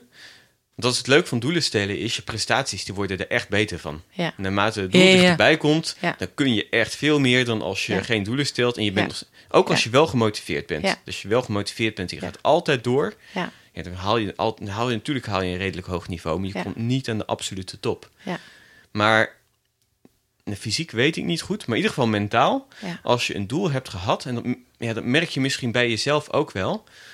Ehm, de energie die is eventjes op. Ja. Als je het doel hebt gehad, Ja. gehaald, ja, of je nou er blij mee bent of niet, ook als je het niet hebt gehaald, namelijk, dat kan natuurlijk. Hè? Je hebt een deadline en je hebt hem gemist. Of eh, nou, bij, je hebt een tentamen gedaan en je hebt het niet gehaald. Dat is ontzettend rot. Maar eh, of, nou, of dat nou wel of niet was, nadat je een doel hebt gehaald, dan is je, ja, je mentale gesteldheid, je bent gewoon even op. Ja. Mentaal kun je even niet zoveel meer. En wat dan goed is, is om niet meteen door te gaan naar het volgende doel, maar even ontspanning Ja. te zoeken. Ja. Dus accepteer dat er even nou ja, een zwart gat is of dat je even geen energie hebt. En dat is best lastig, maar wel belangrijk. Want als je dat niet doet, dan is bijvoorbeeld de kans dat je op een gegeven moment eh, in een burn-out terechtkomt of overstrest of overtraind raakt. Die, die kans die neemt toch wel iets toe. herken ik niks van. ik ben alleen maar door blijven gaan. En denk Ja. dat dat wel heel belangrijk is. Want je zegt eigenlijk twee dingen. Als eerste zeg je net, eh, stel een deadline. Ja, Want ik weet dat heel vaak spreekt mensen, ja, ik wil graag iets realiseren. ja, Eh, maar het komt er niet uit. Nou, dat is echt wat ik. Hè, als je nu zit te luisteren en je denkt, ik Ja. wil eigenlijk nog iets gaan doen. Oké, pak pen en papier. Zet zo meteen een deadline. Ja. En ook al zijn het maar voor de simpele dingen, doe dat. Want ik merk dat bij mezelf ook. Wees, ik wil iets doen. Joh, of ik droom nog van een event zelf. Nou, hup, plannen, Ja. doen en deadline zetten. ja, Ehm, aan de andere kant zeg jij ook heel letterlijk: eh, ontspan nadat je doel hebt gerealiseerd. Ja. En ehm, ja, sta er ook bewust bij stil. Want dat is eh, in plaats van als je door blijft rennen, wat ik heb gedaan met ernstige gevolgen, ja. dat is wat voorkomen mag worden. Ja, absoluut. Ja. ja, en zeker als je nu kijkt naar... Volgens mij is eh burn-out en stress als volksziekte nummer 1 wordt dat genoemd. Hè? Al Ja. een paar jaar lang. Er zijn zoveel mensen die uitvallen. ja, En dat heeft er toch echt wel mee te maken met niet rust nemen. Ook niet letten op je lichaam, niet letten op stresssignalen. En het is toch niet alleen werk, maar vaak bij sport wordt er toch ook meteen weer competitie opgezocht. Met, al is het maar met vrienden, je wil toch net iets eh, beter zijn. ja, Eh, sociaal veel afspraken, zo, dat wil je ook allemaal doen. Ja, dat, dat, kan niet, je, dat kan niet allemaal tegelijk. Ik zeg wel eens bij mensen die, eh, die bij mij komen en die eh, een sportief doel hebben gesteld. Ja, wat ga je dan niet meer doen? Hè, dus je, met je werk, Ja. dat, dat gaat door. Je gaat nu meer focussen op sport. Nou, super gaaf. En, eh, en daar, ga ik je, daar ga ik je bij helpen. En wat ga je nu in, in die periode, wat ga je nu niet meer doen? Om ervoor, om ervoor te zorgen dat je het ook dat je je energieniveau op peil houdt. En dat je niet na die tien maanden eh, voorbereiding, dat je niet gewoon helemaal, helemaal uitge, Ja. uitgeblust bent. ja. En ja, daar moet je echt over nadenken. Ja. Ja. Zijn mensen ook niet op. van bewust? Of wel? Dat ze eigenlijk Nee, dat iets gaat moeten... heel onbewust. Want Ja, ehm, ja, je denkt van ik doe het er gewoon bij. En dan Ja. zit je in je agenda een beetje te schuiven. En ja, weet je, op korte termijn, het lukt ook wel. ja, Maar dat het wel lukt, met een beetje passen en meten, dat wil niet zeggen dat het ook goed voor je is. nee. Ja, dus misschien moet het dat je sociale, eh, dat je sociale afspraken eh, toch tijdelijk op een lager Ja. pitje gaan. En dan, als je je doel hebt gehaald, je sportieve doel, weet je, dan zeggen mensen ook, wat ga je dan doen om te ontspannen? Ja, Dat is ook belangrijk. Ja. En dan kan het bijvoorbeeld zijn dat je van ja, ik heb het eh, sociale leven even op wat lager pitje gedaan. Dan ga ik van tevoren al afspraken maken. ja. Dan ga ik dat doen. Weet je, daar heb ik dan echt behoefte aan. Ja, doe dat. Ja. Super belangrijk, want dat is echt heel erg belangrijk. En ik heb ook al mensen gezien die hebben getraind voor een hele triathlon, zijn daarna helemaal geblesseerd. En eh, ja, dat is, dat is echt enorm. Ja, zeker triathlon Ja. is zo zwaar. Hè? Dat je die drie voor drie verschillende sporten moet gaan trainen. Ja. Ja, naast de andere dingen die je doet. Heb je ooit een triathlon gedaan? Nee, nee, nee, nee, die ambitie heb ik ook niet, moet ik zeggen. Maar om die reden. Om die reden. Ja, dat ik denk van ja, dat moet dan dus. Ik weet zelf ook. Ja. Ik ga me er zelf dan ook aan houden natuurlijk. Ja, het moet ergens ten koste van gaan. ja, ja. En ja, voor mij is sporten echt puur om te ontspannen. ja, cool. Ja. ja. Ja, of om weer energie te krijgen. Ja. Leuk. Oh, dat is wel heel erg gaaf. En voor mij is dat ook, dan merk ik ook, dat is super belangrijk. En dat is wel, dan is het, ja, krijg je er energie van. Terwijl veel mensen zeggen, het sporten kost me energie. En dat is natuurlijk wel heel erg belangrijk, dat je er steeds maar weer energie van blijft krijgen. Ja, ja, ja, en ik denk dat je dan dus niet op de goede manier met de sport bezig bent. Als het energie kost, Ja, dan... Ja, ten eerste moet je gaan nadenken van... Ja, waarom ben je er inderdaad mee begonnen? Want s- misschien heb je de goede sport nog niet gevonden. Ja. Dat kan. ja, Maar als je er wel plezier in had en niet meer... Ja, dan, dan moet je gaan nadenken waarom... Wat, wat was het dan in het begin waardoor je er wel plezier in had? En zoek dat gewoon weer op. en vaak Inderdaad. sporten we al te veel, te hard met Strava. Dat is Ja, ook een eh, ja. belangrijke issue. Ja, ja, ik vind niet, wat dat betreft vind ik het echt geen goede app. Nee, ik ben het helemaal mee eens. het, het stimuleert het ontzettend om, om het wel te gaan kijken. Eh, of een ander, eh, de andere, hè, mijn vriend heeft vandaag een rondje gefietst. Oh, dan moet ik eigenlijk vandaag toch Ja. ook nog wel even. En dan Ja. ga ik net twee kilometer verder. Ja, en, ja, en wij bij hebben... dat segment wil ik toch net even... Ja, ik vind het zo bizar. Ja, Ja. je hebt eh, maar eh, 28 gemiddeld gereden. Ja, boeiend. ik heb geen, geen, of ik heb al Strava, maar ik doe er niks mee.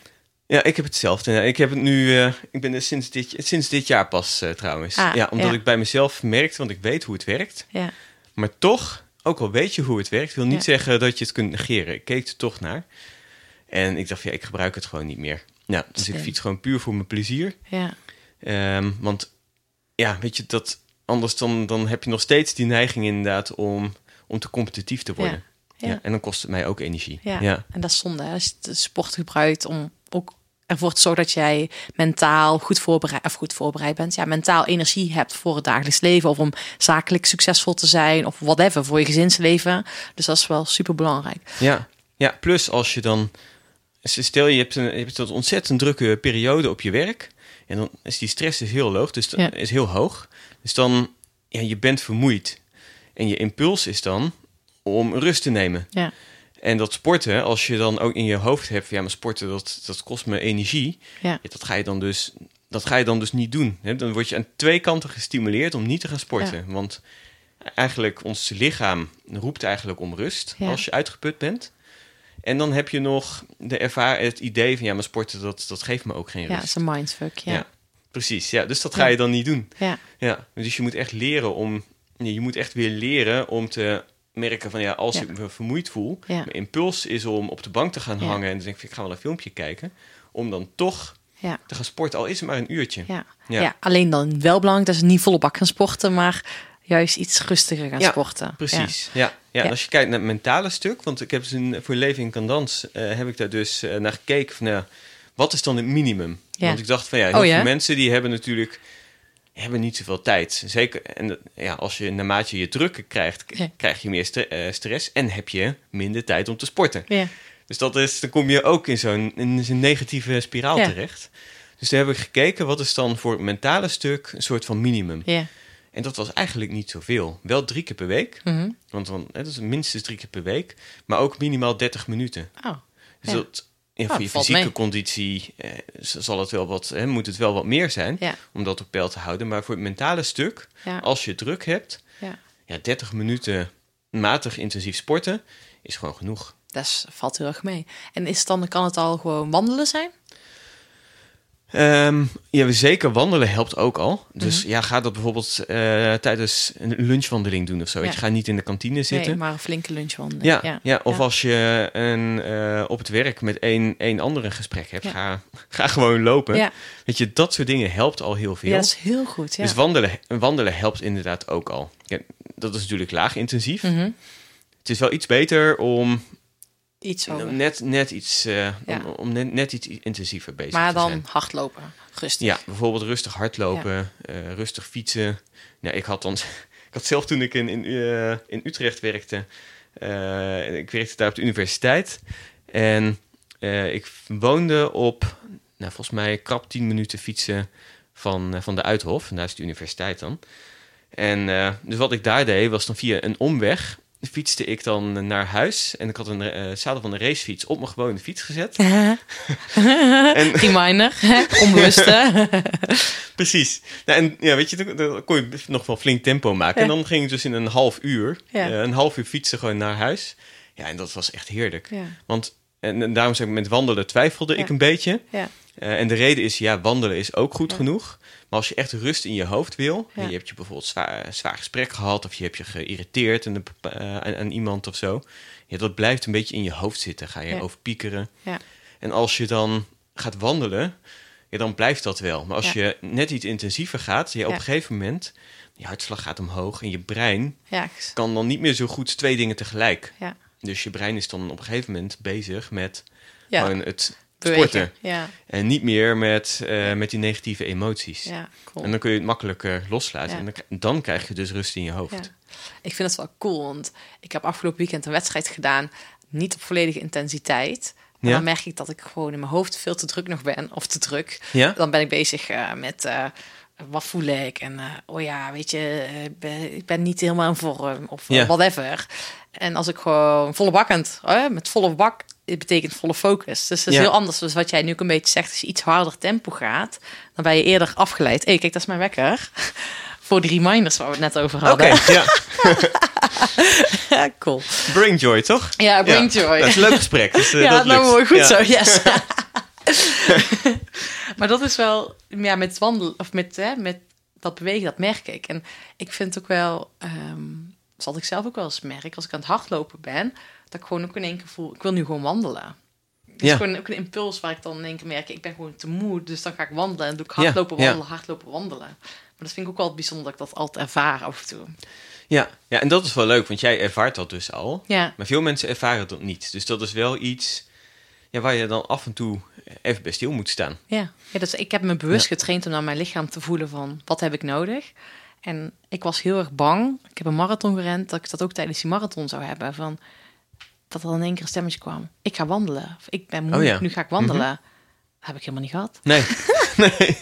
Ja, Ja, want dan heb je een andere focus natuurlijk Ja, ook. Want dan ben je daarmee bezig. Ja, maar dat Ja. is het. Met welke focus ben je mee bezig? En wa- wat is de focus dat je gaat sporten? En dat maakt ook heel veel uit hoe je die sport ervaart. Dat is mijn ervaring. Ja, ja. Ja, dus ga je sporten om je batterij op te laden of ga je hè, of om te ontladen? Kost sport, hè, wat je net zei, kost sport energie? Of ga je sporten juist gebruiken om energie te tanken? Dan brengt Ja, je ook energie. Ja. dat is die mindset ook wel. Ja, en, en soms is het nog steeds, eh, zelfs als je, als je dat mensen vertelt, is van, ja, je moet echt sporten om energie te krijgen. Ja, Eh, ik heb een paar keer mensen gehad die zeiden van, ja, dat doe ik echt hoor. Dan eh zijn ze ontzettend diep gegaan. En zeiden van, ja, maar het was echt, het was echt een super goed gevoel heb ik eraan overgehouden. Dus het gaf energie. Maar dan toch, ja, die energie, die, die hoor je niet echt terug, zeg maar. Dus dan, ja, dan klopt wat iemand zegt, klopt dan niet met eh, hoe iemand overkomt. En dat, ja, dat is voor mij wel een signaal om te, kijken, om ja. te zeggen van, ja, ga na, na iedere keer eh, sporten. Schrijf bijvoorbeeld even op, hoeveel energie heb je nou eigenlijk? ja. Ehm, en dat kan je ook, als je niet vanuit jezelf eh, zo bewust bent van je eigen lichaam, dan Mm. dwing je jezelf dan. ja. En vaak als je dat een paar weken doet, ja, dan leer je je lichaam ook wel beter Ja. kennen. En dat is ook wel mooi om te scoren hè, hoe hoog je energieniveau is. En dat is wel Ja. goed om daar, eh, zo leuk om waar mensen zelf thuis mee aan de slag kunnen gaan.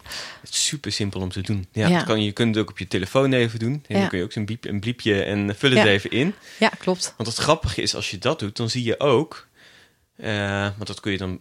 Dat is altijd wel leuk om dan toe te voegen. Waar was je dan? Of wat deed je? Maar ja, En dan, en dan zie je dus eh, als je laag energieniveau had, op een gegeven moment kun je wel patronen gaan herkennen. Hey, oh, dat is vooral 's ochtends rond een uurtje of tien. En meestal ben ik dan mijn e-mail aan het bijwerken. Noem Ja. maar iets. Ja, En dan weet je dat. Dus van, ja, dat is dus iets wat je energie kost. ja. Oh. En ja, ga dan daarna bijvoorbeeld iets doen Ja. wat, je, wat je wel energie geeft. Ja. ja, of op een bepaald moment van de dag ben je scherper om je focustaak te doen. Tenminste, dat heb ik bij mezelf. Ik weet dat ik 's ochtends heel scherp ben. Ja. Dus dan doe ik mijn focuswerk. Ehm, allemaal van die dingen. Dat is wel heel goed om daar inzicht in te krijgen. Of welke mensen kosten je energie. Ja, ja. ja. Ik heb pas ja absoluut. Ja. Ja. en ook, want jij zei het straks ook heel mooi. Op het moment dat je toetraint naar een doel, eh, vraag je altijd van ja, waar ga je nu tijd voor maken als je dus hè, sportieve ambities hebt. Eh, dat is misschien wel een goed moment om nee te zeggen tegen datgene waar je energie voor, wat energie kost. Want ja, Ja, ja. Ja, want dat, en dat is vaak ook het makkelijkst. ja dan is het afscheid makkelijk. van te ja, nemen. Ja, want Ja. dat vond ik dus zo bijzonder toen ik stopte met mijn sportcarrière. Dan heb je heel erg, weet je, dan heb je goed excuus om nee te zeggen. Mhm. En ik ben het nu lekker door aan het trekken dat ik ook tegen dingen die me energie kosten nee zeg. Ja. Maar eerst had ik een goed excuus en nou Ja. niet meer. Oké, dus, maar dat heb je dus moeten leren om, Ja. dat, weer, om dat weer te leren. Ja, eigenlijk. ik denk niet dat ik het echt. zeggen, Ja, ik denk niet dat ik het echt heb moeten leren dat het van nature in zit. Maar Ja. dat mensen, je merkt wel dat de verwachting van mensen anders is, omdat je nu tijd hebt, de Ja, zaakjes. ja. ja. En Martijn, waar ik als laatste nog heel erg nieuwsgierig naar ben, is wat mij altijd fascineert dat de een onder stress heel goed functioneert. Ja. Of dat stress juist bijdraagt om een betere prestatie te leveren. En dan kan natuurlijk de context misschien nog wel verschillen. Ja. Maar dat stress in een, bij een ander iets er juist voor doet zorgen dat ze helemaal dichtslaan. Ja, Hoe en- kijk jij daar tegenaan? Ja, dat is, eh, dat is deels is dat een persoonseigenschap. Mhm. Dus eh, je hebt een persoonseigenschap die heet anxiety. Ehm er is niet een hele goede Nederlandse vertaling voor. Ja, angstigheid zou je het kunnen Mhm. noemen, maar het is, niet, het is niet echt angst. Maar ja, en, en mensen kunnen hoog, een persoonlijkheidstrek. Dus dat, daar ben je ja, min of meer mee geboren. Dus, Mhm. En dat, dat, dat hou je je leven bij je. En sommige mensen scoren daar heel hoog op. Mhm. En die kunnen minder goed eh, met stress omgaan. En andere mensen scoren daar laag op. En die kunnen dus beter met druk omgaan. Ja. Als je bijvoorbeeld kijkt in het wielrennen. Ik vond het een leuk voorbeeld. eh, Tom Dumoulin of Peter Sagan. Dat zijn van die wielrenners. Die hebben die druk nodig om goed te presteren. En die zeggen van, van tevoren... Ja, ik ga voor het geel. Of ik, eh, ik ga vandaag winnen. Ja. Terwijl anderen... Die, God, die proberen echt... De, eh, die proberen het echt weg te schuiven. Ja. En ja, dan krijg je wel een beetje een, al een indicatie van... heb je die spanning nodig om goed Mhm. te presteren... of eh, ga je er s- eh, sneller aan onderdoor? Ja. Dus deels is de persoonseigenschap... maar we hadden het eerder al over mindset. Ja. En die maakt wel uit. Want je Mhm. kunt wel leren Mhm. om die stress als iets positiefs te gaan zien. Mhm. En het, het is een, ik zou even een heel, heel- hele korte uitweiding. Er is een leuk onderzoek mee gedaan, namelijk Mhm. bij sollicitatiegesprekken. Oh ja? Ehm, daar hebben ze mensen een, eh, een, een nep sollicitatiegesprek gegeven en gezegd: nee, je krijgt straks feedback over hoe je het doet. Een sollicitatiegesprek, dat is voor de meeste mensen, is dat, dat staat wel in een toplijstje van wat je stress geeft. Ehm, en voordat mensen daaraan meededen, hebben ze de helft van de mensen een videootje laten zien. Dat was maar drie minuten. Waarin werd gezegd van ja, er wordt vaak gezegd dat stress slecht voor je is. Maar het is nog veel erger dan je dacht. Dus dat, daar werd je eigenlijk gewoon bevestigd hoe slecht het wel niet voor je is. En de andere eh, groep mensen kreeg ook videootje te zien. En dan ook met, je, eh, veel mensen denken dat st- stress slecht voor hun is. Maar wist je dat stress ook juist heel goed voor je kan zijn? En dat je het in je voordeel kunt gebruiken om beter te presteren. En die drie minuten hadden ze enorme impact op hoe mensen dat sollicitatiegesprek deden. Ja. Eh, ze presteerden echt beter, ze voerden dat gesprek beter. Mhm. Ze hadden ook minder stress. Dat kun je Mhm. meten natuurlijk. Hè? Mhm. Hoeveel stress eh, ervaren mensen. Je kunt bloed afnemen. En dat had dus een enorme impact. Gewoon alleen maar... Door alleen maar een anders te denken over de spanning die je ervaart. Ja. Als je denkt dat je het in je voordeel kunt gebruiken... Ja. Ja. dan is de kans groter Ja. dat je ook beter gaat presteren. ja. Dus vanaf nu, iedereen, stress als je dat ervaart, ga ervan uit dat je klaar bent om te voorbe- voor te bereiden voor wat je gaat doen. Dat je helpt. Ja, ja, ja, en natuurlijk bereid je gewoon goed voor. Want als je. Want, ja, een beetje met presentaties of zo. Als je van tevoren weet, ja, ik heb gewoon. Ik heb, het, ik heb er alles aan gedaan. Ja. ja, dat heb je vast zelf ook wel gehad met wedstrijden of zo. Als je weet dat je, Ja. dat je je alles wel op de weg er naartoe goed hebt gedaan. Ja. Ja, dat geeft natuurlijk ook gewoon vertrouwen. Ja. Dus dan neemt de spanning ook gewoon af, hè? Veel sporters hebben ook wel dat ze tegenslagen hebben gehad. Dus dat ze weten dat ze niet alles hebben gedaan. Maar wat ik altijd doe, want ik weet ook dat... eh, wat ik altijd doe als ik er sta, dan ga ik gewoon uit van mijn eigen kracht. Want soms heb ik er niet alles aan gedaan, maar was het eenmaal zo. Want dat is natuurlijk ook een issue, weet je. je weet, soms weet je gewoon dat je er niet aan alles hebt aan, ja, niet alles aan hebt kunnen doen, omdat er factoren waren waar je geen invloed op hebt. Ja, dat is waar. Ja, maar dan kun je nog. Ja, maar dan dat ga, je weer terug over, proces, over doelen. Ja, En procesdoelen en uitkomstdoelen. Je kunt dan altijd nog kijken van... oké, ik heb niet, ik heb niet de optimale voorbereiding gehad... maar hoe wil ik er nu ingaan? ja, Wat, hoe wil ik het nu aanpakken? Wat is mijn ja, procesdoel? ja. Daar kun je nog steeds op focussen. En dat, dat is dan altijd nog steeds wel haalbaar. Ja. ja, dat is ook wel gaaf. Ja. Want dat is natuurlijk ook heel belangrijk dat je in plaats van gaat focussen op die goede prestatie in die wedstrijd of een goede eh, presentatie, je gaat focussen. Hoe ga ik dat doen? Je procesdoelen helder gaat Ja. hebt en daarop focust. Ja, ja, Ja. want inderdaad met een wedstrijd of met een Ja. presentatie... De echte uitkomst, daar heb je toch geen controle Nee. over. Ook met de presentatie. Ook al heb jij het gevoel dat je een prachtig verhaal geeft... Als eh, mensen net voordat ze jouw presentatie inkwamen... te horen hebben gekregen dat het bedrijf gaat eh, bezuinigen... en eh, dat het onzeker is of mensen hun baan houden. Ja, je kunt een fantastische presentatie geven. ja, Die uitkomst die zal, niet heel, zal Nee. niet heel goed zijn... want mensen Ja. zijn er niet bij. Nee. Daar heb je geen invloed ja, op. Dus ja, kijk naar de dingen waar je invloed op hebt. En als je dat doet, dan neemt het stressniveau vaak ook wel af. Omdat je daarbij het gevoel van controle hebt. Weet je, van ja, cool. dit kan ik wel. Ja, cool. Ja, super mooi. Ja, wat, want ik vind het wel mooi dat je nu presentatie ook gebruikt. Dat, dat is voor mij eigenlijk, als ik nu denk aan topprestaties leveren dagelijks leven, is voor mij een presentatie geven. Ja, Ja, of vind ik ook altijd wel een topprestatie. Als ik een klant binnen wil halen, die ik denk echt wil binnen wil halen. Weet je, dat zijn, ja, weet je, dat vind ik precies hetzelfde ehm, proces als toen ik nog sportte. Ja, dat zijn wel ja. mooie dingen. Ja. Om, eh, ja, dat is eigenlijk precies hetzelfde metaforen. Of ja, een mooie vergelijk. ja, ja. Leuk inderdaad. Ja, leuk voorbeeld. Ja. En nou, ik merk dat ik nog zoveel vragen heb, maar we zitten al bijna een uur te kletsen. Serieus? ja, ja, ja, ja, ja. Ja, want ik, wat mij nu in me opkomt, een stukje kracht van visualiseren. Ja, dat is een hele belangrijke. En bij sporters die gebruiken dat bijna allemaal, volgens mij. Misschien wel allemaal. En in het bedrijfsleven wordt dat bijna niet gebruikt eigenlijk. Ja, terwijl dat ook daar wel invloed heeft. Als je, en dat hangt natuurlijk wel weer mee samen. Wat wil je bereiken? Dus je moet een doel voor ogen hebben. Ehm, maar zelfs als je, en dat kun je op verschillende manieren kun je het gebruiken. Dus als je ook, een, als je doelen stelt, Mhm. dan raad ik mensen meestal ook al aan om het te gebruiken.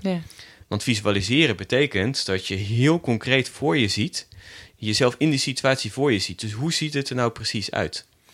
Eh, en dat betekent dus dat je moet gaan nadenken, wat is nou precies je doel?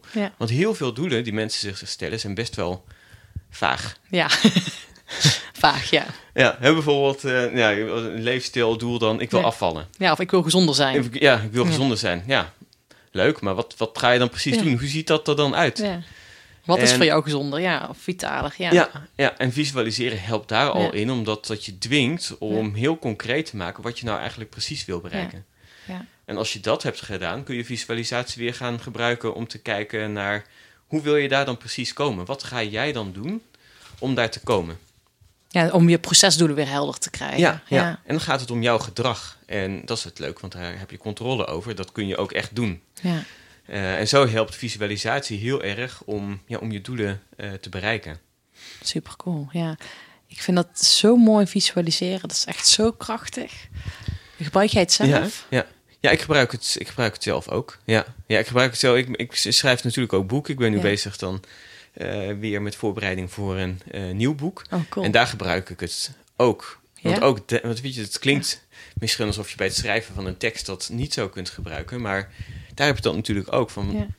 Daar heb je ook een doel. Want Ja. je, wil, je wil een boodschap overbrengen. Ja. En ehm, dan kun je gaan visualiseren van ja, hoe ziet dat er dan precies uit qua tekst. Dan gaat het meer richting een opbouw, maar ook, hoe, ook over mijzelf. Ja. Wanneer ga ik dat dan precies doen? Ja. En, en, eh, Hoe dan? je- ja, Ja. precies. Ja, ja, ja. Dus al dat soort stappen, die loop ik altijd wel af. Ja, omdat cool. ik van mezelf weet, zeker met het schrijven van zo'n boek, dat is toch tussen de bedrijven door. Ja. En als dat zo is, ja, dan wordt het snel een ondergeschoven kindje en dan, Ja. dan komt er nooit iets. Nee. Wanneer is die deadline? Die is nog wel ver weg, maar dat wordt ook een wat, wat dikker boek. Dus het, eh, ik heb nu, eh, ik heb mezelf drie jaar gegeven. Drie jaar. Ja, Zo. ja, ja. En waar gaat het dan over? Het, nee, het daar, geheim? begon ik ook. eh, daar begon ik volgens mij het gesprek mee. Het gaat over, niet meer over, eh, over sport, maar het gaat over, over identiteit. Oh, over Ja. wie ben ik? ja, over wie ben ik inderdaad. Oh, cool. Ja, Ja. ja, daar gaat het over, maar dat is best wel een breed onderwerp. Ja, ja, ja. Dus eh, ja, en daar heb ik gewoon drie jaar voor nodig om dat te schrijven. Ja. Oh, cool. ja, maar dan heb ik dus inderdaad wel gekeken, inderdaad, van oké, en wat ga ik dan, Mhm. hoe ziet het hele boek eruit? Dus ik weet Mhm. precies, oh, ik weet nu al wat ik over drie jaar aan het schrijven ben. Ja, ja, ja. ja. ja. maar dat weet ik wel. dat is wel hoe het zo- werkt. Ja, en dat is dat, ja, daar gebruik ik visualiseren dus wel voor. Ja. Oh, cool. Ja. Dus voor de luisteraars ook even hè, van ga eens ook mee aan de slag. Hoe je, hè, formuleer die doelen. Zet- Stel een deadline, resultaat of een eh, uitkomstdoel en een procesdoel. En ga het visualiseren. Misschien een moodboard maken. Hey, we hebben wel veel opdrachten voor En, ja. en kleine stapjes. En een kleine Ja, stapjes. weet je, want als ik nu denk, Ja. ja, over drie jaar, ik ik ga een boek schrijven en dat wordt nee, van 500, 600 pagina's, denk Ja. ik.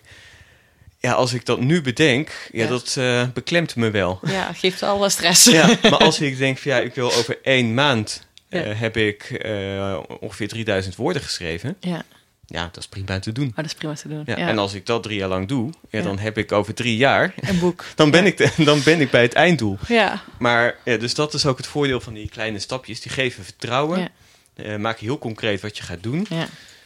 En dat geeft ook wel weer rust. Mooi. Super mooi, man. We hebben echt veel gekletst. Ja, inderdaad.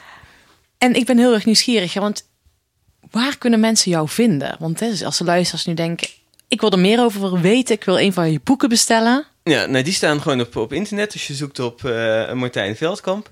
Eh, je kunt me vinden op eh, www.hiddenmotor.nl. Dus dat is de site van mijn bedrijf. Dus Mhm. dat is meer voor workshops Mhm. en, en cursussen. En LinkedIn. En Dus LinkedIn. eh, ja, maak vooral een connectie. Ja, ehm, dat is ook een mooie. En zijn je boeken op bol.com te krijgen? Ja, overal. Overal, Ja, ja. tof. Boekhandel ook. Boekhandel ook? Oké. Ja, moet je misschien even omvragen, maar misschien ligt hij er gewoon. Ja, en bol- bol.com Ja. kan altijd. ja. Ja. mooi. Leven in cadans en de hidden motor, verborgen motor. Verborgen motor. Hij is ook in het Engels. Hij is ook in het Engels inderdaad, klopt. Oh, ja, cool. Helemaal gaaf. Super tof, Martijn. Dankjewel voor het mooie gesprek. En eh, ja, leuk. ja, het is leuk inderdaad. Thanks. Dankjewel voor het luisteren naar deze podcast-interview. Echt super gaaf en ik ben echt enorm dankbaar dat je tot het einde hebt geluisterd. Ik zou jou één ding willen vragen. Op het moment dat je nu luistert, maak even een screenshot van je telefoon en deel het op social media. Want het zou zo tof zijn dat nog meer mensen deze podcast ontdekken. Ik vind het al waanzinnig hoeveel leuke reacties ik krijg. Maar ik geloof dat ik met deze podcast een nog grotere impact zou kunnen maken. En ik zou het, ja, jouw hulp hier heel erg bij kunnen gebruiken. Dus doe dat gewoon eventjes voor mij. Thanks alvast. En als dank daarvoor en sowieso ga eventjes naar mijn website en daar heb ik een heel tof e-book klaarstaan. Een werkboek die je gratis kan downloaden, zodat jij vol energie jouw doelen gaat realiseren. En ik geloof erin, jij bent tot nog meer in staat dan dat je zelf misschien nu al denkt. En ik help je er graag bij om hiermee in actie te komen. Zodat je echt in beweging komt, je mindfuck tackelt en dat je overzicht krijgt hoe je dat vol energie kan doen. Op mijn website kan je deze makkelijk vinden. Maak die screenshot van deze podcast. Deel deze even. Tag me even. Sanne Verpaassen. En dankjewel voor het luisteren. En tot volgende week. Doei doei!